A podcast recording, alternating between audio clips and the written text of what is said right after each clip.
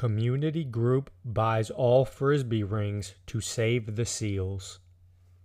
After seeing photos of seals with their heads stuck through plastic frisbee rings, Gorleston Community Beach Cleanup Group in England got the owners of the local shops to stop selling plastic toys.